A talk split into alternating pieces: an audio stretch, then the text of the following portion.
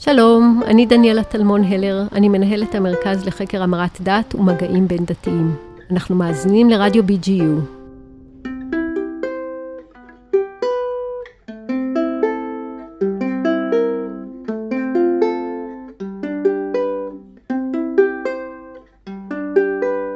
שלום, וברוכים הבאים לסדרת ההסקטים מרכז ופריפריה בדתות האברהמיות. חשיבה מחדש. מהמרכז לחקר המרת דת ומפגשים בין דתיים באוניברסיטת בן-גוריון בנגב. אנחנו מרכז מחקר הממוקם בבאר שבע. קבוצת העמיתים של שנת תשפ"ב כוללת דוקטורנטים ופוסט-דוקטורנטים המתמודדים כולם עם אותו נושא ממגוון נקודות מבט ובהקשרים שונים. במהלך הסדרה שלנו נדגים כיצד חשיבה יצירתית על הקשר בין מרכז ופריפריה יכולה להציע ראייה דינמית יותר של יהדות, נצרות ואסלאם, ולהדגיש את הניידות של אנשים, רעיונות, חפצים, טקסטים ומנהגים בכל אחת מהדתות. אני ראיה אבן דוד, המארחת שלכם בסדרת ההסקטים המעולה הזו. מוכנים לעוד תוכנית מרתקת המיועדת לקהל הרחב ללא צורך בידע קודם? הנה מתחילים. איתנו היום מיכל שליט קולנדר, דוקטורנטית במחלקה לאומנות וחברה במרכז לחקר המרת דת. בנוסף נאמר שלום לאבירם גולדשטיין, מנחה בכיר בחברת קואטרו, שמתמחה בפיתוח חשיבה יצירתית והטמעת חדשנות בארגונים. השניים ישוחחו היום על נשים קדושות, נטוורקינג, הבניית זהות ואיך הכל קשור למרכז ופריפריה. תודה ראיה על ההצגה והפתיח הנהדר, ותודה לאבירם שהסכים לשוחח איתי במסגרת הפודקאסט. כיף להיות כאן, ותודה לכן שנתתני לקחת חלק ביוזמה המעניינת והנהדרת הזו של המרכז לחקר המרת הדת. אבירם, איזה נחמד שנוכל לשוחח על המושגים מרכז ופריפריה מזוויות ראייה קצת אחרות. שנינו מגיעים מתחומים שונים, ובעצם כשהתחלנו לחשוב על הפודקאסט, דיברנו בינינו לבין עצמנו, והבנו שיש כמה נושאים דומים ושאלות דומות, שבהן אנחנו מתעסקים ביום-יום. כמו איך אנשים תופסים או רואים דמויות אחרות, מה זה אומר להיות דמות מוכרת, אלו אמצעים מקדמים נראות במרחב ציבורי, והאם בכלל השאלה של מרכז ופריפריה רלוונטית. בדיוק, לגמרי. השאלות האלה צצות לא רק בעולם האקדמי. המושגים האלה שהשתמשת בהם של דמות מוכרת או פופולרית או נראות במרחב הציבורי, יש להם מקבילה בעולם העסקי. קוראים למעשה לדבר הזה מיתוג. היום אנחנו מבינים שלחברות, כמו שיש להן את המיתוג, גם לנו, בני האדם, בין אם זה כעובדים או אנשים פרטיים, יש את המותג האישי שלנו, המוניטין שלנו. מה אנחנו משדרים למעשה, מה אנחנו בוחרים להראות, ובעיקר איך הקהל תופס את המותג שלנו. בעיניי זה ממש מדהים לראות איך תהליכים הם דינמיים, ושמסתכלים על הדברים מראייה רחבה, גדולה כמה שאפשר, מגלים דמיון מאוד מאוד גדול בין מה שהביא הצלחה לאנשים בעבר, ומה מביא הצלחה לחברות גם בימינו. אז באמת אני עוסקת בעבר בדמויות של נשים קדושות שחיו באיטליה בין המאות ה-15 וה-17, נקודת המבט שלי של חוקרת אומנות, אני חוקרת יצירות אומנות מהמאות ה-16, 17, 18, שמתוארות בהן נשים קדושות איטלקיות. כלומר, המחקר שלי עוסק בדמויות היסטוריות, דמויות שזכו להצלחה בעולם הדתי הנוצרי, ואני בודקת כיצד הן הוצגו וכיצד נתפסו. אוקיי, אבל איזה דמויות למשל את חוקרת לטובת מי מאיתנו שפחות מכיר את העולם הנוצרי ופחות בקיא בקדושים או קדושות? אז אני מתמקדת בשלוש קדושות איטלקיות. הראשונה היא קטרינה ויגרי, הקדושה מבולוניה. השנייה היא קטרינה דריצ'י, קדושה מפרטו. והשלישית, מריה מדלנה דה פאצי, קדושה מפרנצה. שלושתן היו נזירות ומיסטיקניות חשובות, שסביבן גם התפתח פולחן מקומי. ולפעמים הפולחן פרץ את הגבולות הלוקליים, המקומיים. אני בטוחה שרוב המאזינים שלנו לא שמעו ולא מכירים את הקדושות שהזכרתי. אבל חשוב להבין שמדובר על שלוש מיסטיקניות משמעותיות בעולם הנוצרי. עד כדי כך הן חשובות שעבור כל אחת מהן הוקדשה מחדש כנסייה או קפלה, שאותה שיפצו בצורה נרחבת והזמינו ליצירות אומנות חדשות. לרוב היצירות החדשות יתארו אירועים מרכזיים מחיי הקדושה. זאת אומרת שאני עוסקת ביצירות השייכות למיסוד של הפולחן המקומי, או במילים אחרות, הבניית הזהות של נשים קדושות. אוקיי, בסדר. היום פחות למעשה בונים מקדשים לאנשים, אבל מעמד של קדוש או קדושה, אנשים בהחלט מקבלים. אני חושב שהכי טוב אנחנו רואים את זה דווקא בספורט, כל מיני אנשים שבאו ממקומות קטנים והפכו לשם דבר עולמי. ניקח את מסי, את מרדונה, פלה, יוסי בניון אם תרצי אפילו, ואפשר גם לקחת את זה כמובן לכיוון אחר. בטח ובטח כולנו שמענו הרי סיפורים על החברות שקמו באיזה גרז של אבא ואימא של אחד המייסדים, היום זה הפך להיות מייקרוסופט. מבחינתי, מה שמשותף לכל האנשים האלה והחברות האלה, זה שהם הצליחו מקום מאוד מאוד קטן, בדיוק כמו אנשים שאת חוקרת, אבל הם הצליחו לבנות זהות מוכרת וחזקה, בעלת שם עולמי אפילו. מיתוג והצלחה של מותג מסוים, יכולה להיות תלויה הרי בכל מיני דברים שתלויים מהפופולריות של אותה תקופה, מה שרלוונטי תמיד. אם ניקח לדוגמה את פייסבוק, שהתחילו ממקום אחד קטן, מאיזה ניסוי או איזה בדיקה קטנה מקומית, היום זה בכלל תאגיד שיושב תחת השם מטא, וכולנו מכירים מה נהיה מזה. כן, בהחלט, התחום מאוד מעניין. אני בוחנת יצירות אמנות שנוצרו לפני כמה מאות, וגם אז היו מגמות או טרנדים שעל פיהן אומנים פעלו. הייתה התייחסות למה שפופולרי באותה תקופה. גם אם הקדושה מתה 50 או כמה מאות קודם לכן. כשציירו את הציור או פיסלו את הפסל, אמנים התייחסו למה שמקובל וראוי בתקופתם. כלומר, יש הסתגלות, יש התאמה לזמן ולמקום. אם ניקח לדוגמה תיאורים של מריה בתולה או ישו, הרי אין רק סוג אחד של תיאור. לפעמים נראה את מריה יושבת, אוחזת בתינוק ישו, לפעמים נראה אותה לבד עם מילת קדושים מסביב לראש, או מחזיקה לב בוער. יש כל מיני סצנות, כל מיני סוגים של תיאורים. בכל תקופה אפשר להגיד מה יותר פופולרי. למשל, בהקשר של מריה, אפשר לזהות מגמה של שינוי במחצית השנייה של המאה ה-16. בסצנות שמתארות למשל את הולדת ישו. בתחילת המאה ה-16 בדרך כלל תיארו את מריה יושבת ליד הרך הנולד. היא בתנוחה של דבקות או הערצה. היא תכרע ברך, תשלב ידיים, כאילו מתפללת לישו שעכשיו נולד. ואז אנחנו עדים לשינוי, מתחילים להעדיף סגנון אחר. מריה כבר לא בתנוחה של דבקות, אלא היא כאילו תציג את הרך הנולד, היא תרים פיסת בד לבן המדמה מחווה של חשיפה. זאת אומרת שמה שהיה מעניין את הקהל למעשה השתנה לאורך הזמן, ואז גם התיאורים של איך תיארו אותה השתנה. אני חושב שניקח דוגמה איזה משהו עכשווי שכולנו יכולים להכיר, שאני חושב בראש על נועה קירל. היא התחילה בתדמית די נקרא לזה נוראית בעיניי ובעיני הרבה אנשים, ובסופו של דבר ככל שהדברים השתנו הפרובוקציות כבר לא מדברות להרבה אנשים, אלא איכות הלכה והשתנתה. אז ראינו גם את הצורה שבה היא משווקת או ממתגת את עצמה, השתנתה לגמרי לאורך הזמן. כן, בגדול אנחנו מדברים על זהות, ואיך מעצבים זהות ציבורית, פופולרית ומוכרת. ונראה לי שכדאי שנתייחס גם לנושא של יחסי הכוחות של מרכז ופריפריה. אוקיי, זאת אומרת איזה נועה קירל נולדה ברעננה, משפחה די חזקה, לא בדיוק פריפריה ישראלית, אני מקבל את זה.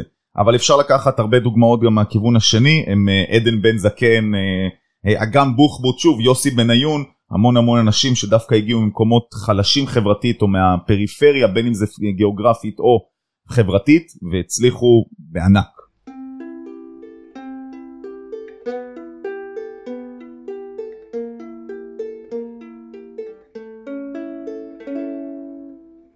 אני חושבת שזה נושא באמת מאוד מסובך, כי יש כל מיני כוחות ופקטורים שיכולים להשפיע. זה תמיד מרגיש גם כמו תנועה דו-כיוונית, זה לא משהו חד צדדי. מה שהיום הוא המרכז הפופולרי, מחר כבר יכול להיות הפריפריה, השוליים, הדחוי, וגם להפך. גם במחקר שלי אני מתמודדת עם השאלה, לדוגמה, האם המיקום הפריפריאלי של העיר פרטו השפיע על הדימוי או הפופולריות של קטרינה דריצ'י? והאמת שהתשובה מאוד מורכבת.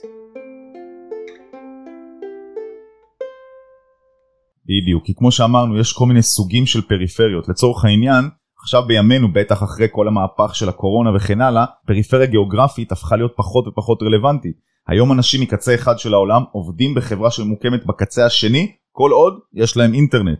אבל בנושאים גדולים יותר או אפילו קטנים יותר, תלוי איך מסתכלים על זה, שכן היו בשוליים ופחות רלוונטיים לחברות, הפכו למאוד מרכזיים.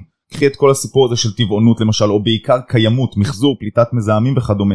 כל הדברים האלה היו מאוד מאוד שוליים בעבר, היום הפכו למאוד מאוד מרכזיים. אבל לטעמי צריך תמיד שיהיה מי שידחוף את השינוי הזה, שיהיה בין אם זה בן אדם או קבוצה, אבל אנשים שיעשו את זה, ואני חושב שבעיקר איזושהי פריצה טכנולוגית, משהו שיאפשר לנו להפוך חלום למציאות. סתם לצורך העניין, תראי כמה חברות סטארט-אפ קמות היום בתחום של הגרינטק. בכלל שינוי זה משהו שקשה לעשות, ובאמת שמדברים על תחום שלם זה עוד יותר קשה. לי באופן אישי זה ממש מזכיר את התנועה האימפרסיוניסטית, תנועה שעברה מהשוליים למרכז. ושבעצם גם באה ביחד עם התפתחות טכנולוגית מודרנית. לפני המאה ה-19, ואני מניחה שלא הרבה אנשים יודעים את זה, ציירים השתמשו בפיגמנטים והתהליך של הכנה וערבוב צבעים היה ארוך. בדרך כלל את הצבעים הכינו שוליות שהיו צריכים לערבב פיגמנטים עם בסיס של שמן או ביצה, וזו הייתה עבודה די מייגעת ופיזית כדי להגיע לגוון מסוים. פתאום, באמצע המאה ה-19, מגיעה המצאה חדשנית מהפכנית, צבעים בשפורפרת. זה מאוד דומה למה שאנחנו קונים היום בכל חנות יצירה. ההתקדמות הטכנולוגית הזו של צבעים מוכנים מראש בשפורפרת היא שאפשרה לאימפרסיוניסטים במאה ה-19 להשתמש בטכניקה אחרת של הנחת הצבע, ושימוש בשפה צבעונית שונה. ממש הצייר היה יכול לצאת החוצה, לצייר את מה שהוא רואה, להניח את הצבעים ישר על הקנבס, ליצור גוונים במקום.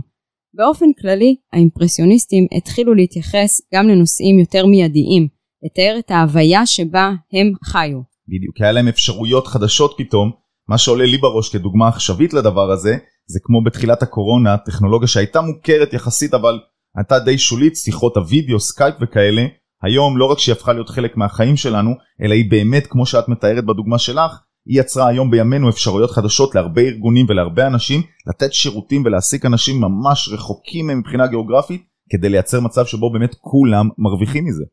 זו נקודת מבט מעניינת, כי בעצם התייחסת למבחן הזמן. גם באמנות אפשר לבחון את השינויים והתנועה המתמדת בין המרכז לפריפריה. אם נחזור לתנועה האימפרסיוניסטית, היא אחת הדוגמאות הבולטות למשהו שולי שמצליח להשפיע עמוקות ולהוביל לשינוי. מה זאת אומרת? איפה למשל? את האימפרסיוניסטים למשל מקימים קלוד מונה, אוגוסט רנואר, קמי פיזרו ואלפרד סיזל. החבר'ה האלה רוצים להציג את היצירות שלהם בסלון הרשמי, אך מה שקורה זה שדוחים את היצירות שלהם. הם הופכים למוסה, לבוז ולעג בעיני האקדמיה והשדה האומנותי. למעשה האימפרסיוניסטים זה כינוי גנאי, שטובע מבקר אומנות ידוע בפריז.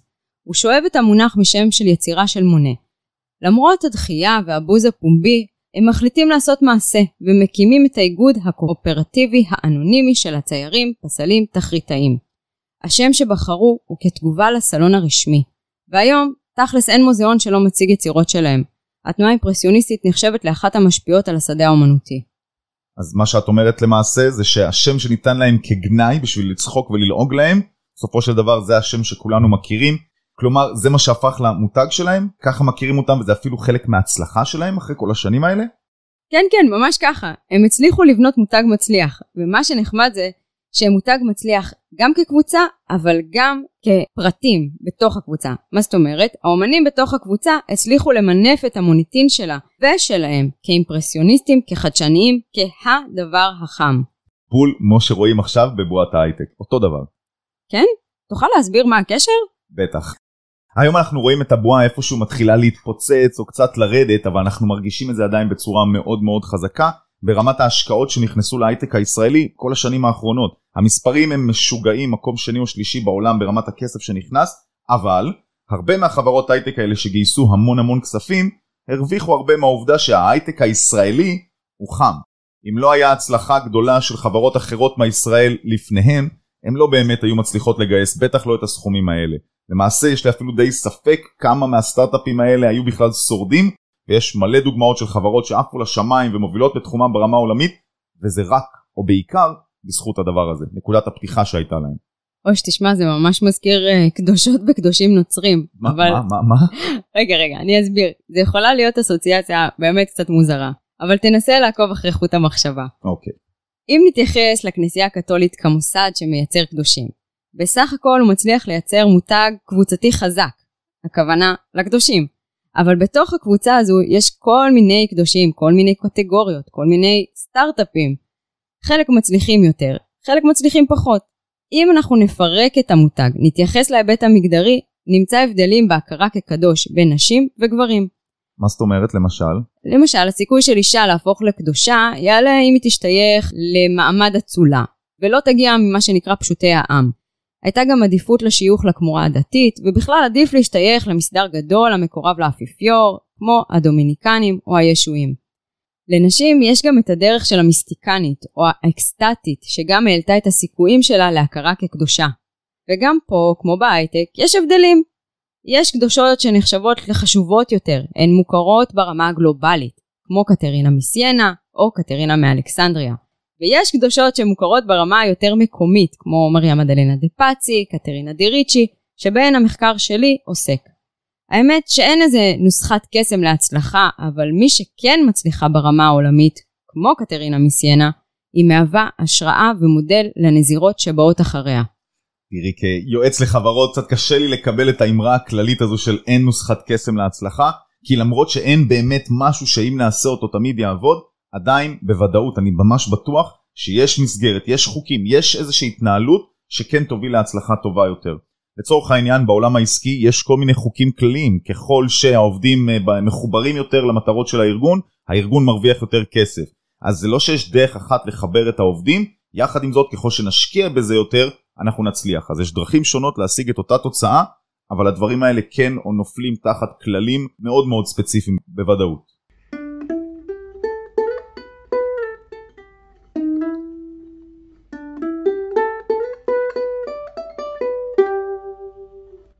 ברור. כל הנושא באמת קצת מורכב, וצריך להבין שבתחילת הנצרות תופעת הקדושים הייתה תופעה לא רשמית. היא לא הייתה ממוסדת. משהו יותר מקומי, ספונטני, שצמח אורגנית ממקום מסוים.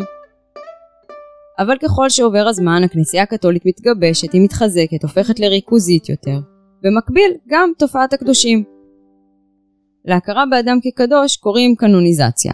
ובאמת ההכרה בקדוש על ידי הכנסייה הקתולית הופכת להרבה יותר רשמית עם חוקים ברורים ושלבים בעלי סדר קבוע. יש גופים כנסייתיים שמקבלים את האחריות על הנושא עד שבעצם כל הטיפול, הסמכות, הכוח מרוכזים במקום אחד. רוצה לנחש איפה? כנראה שלא בירושלים. לא, זה בהחלט אצל האפיפיור ברומא. בטח ובטח במאות ה-17 וה-18, שאז כבר אנחנו מדברים על תקופה של אחרי הרפורמציה הפרוטסטנטית, שבעקבותיה מגיעה גם הרפורמה הקתולית. בתמצות, זו תקופה של תהפוכות בעולם הנוצרי. הנה, ממש, זה ממשיך את ההקבלה שלנו לעולם ההייטק. ממש רואים עכשיו הרבה חברות שגייסו הרבה כסף, מתחילות לשחרר עובדים, מתחילות להוריד קצת מהתקציבים שלהם, ומשקיעים יותר לוקחים צעד אחורה. זאת אומרת שיש שינוי שחל איפשהו במשהו שמשנה לגמרי את ההתנהלות הזו. אז אפשר למעשה מבחינתך באמת להקביל את זה לצורה הזו של איזה פיצוץ של בועה שפה זה נגמר?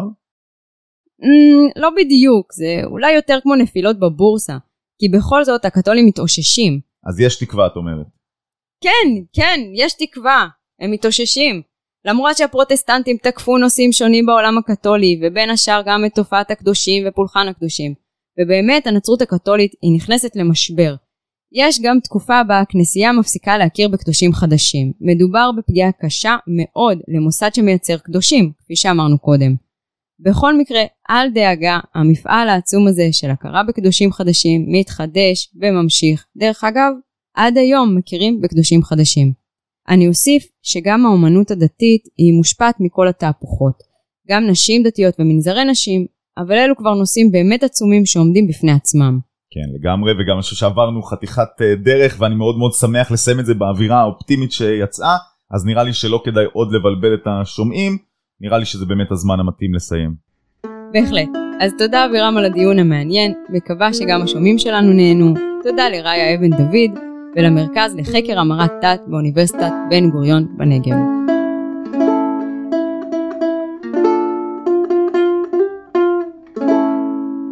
תודה למיכל שליט קולנדר ולאבירם גולדשטיין על שחלקתם מהידע שלכם איתנו. תודה לגיל ליפקין שחק, טכנאי השידור, לדוקטור בוזי רביב עורך רדיו BGU. תודה לדוד מנצ'ר על מוזיקת הרקע שלנו, ותודה לכם, המאזינים, שאתם כאן איתנו בהסקט של המרכז לחקר המרת דת ומפגשים בין דתיים באוניברסיטת בן גוריון בנגב. אנו מקווים שלמדתם דבר או שניים מהמערכת יחסים המעניינת בין מרכז ופריפריה בדתות האברהמיות. ומזמינים אתכם להצטרף אלינו לפרקים נוספים, שגם הם יעסקו בנושא זה, אבל מנקודת מבט שונה לחלוטין. אם נהניתם, חפשו את הפרקים האחרים שלנו, ונשמח שתדרגו אותנו במגן ההסקטים שלכם. להתראות בפרק הבא!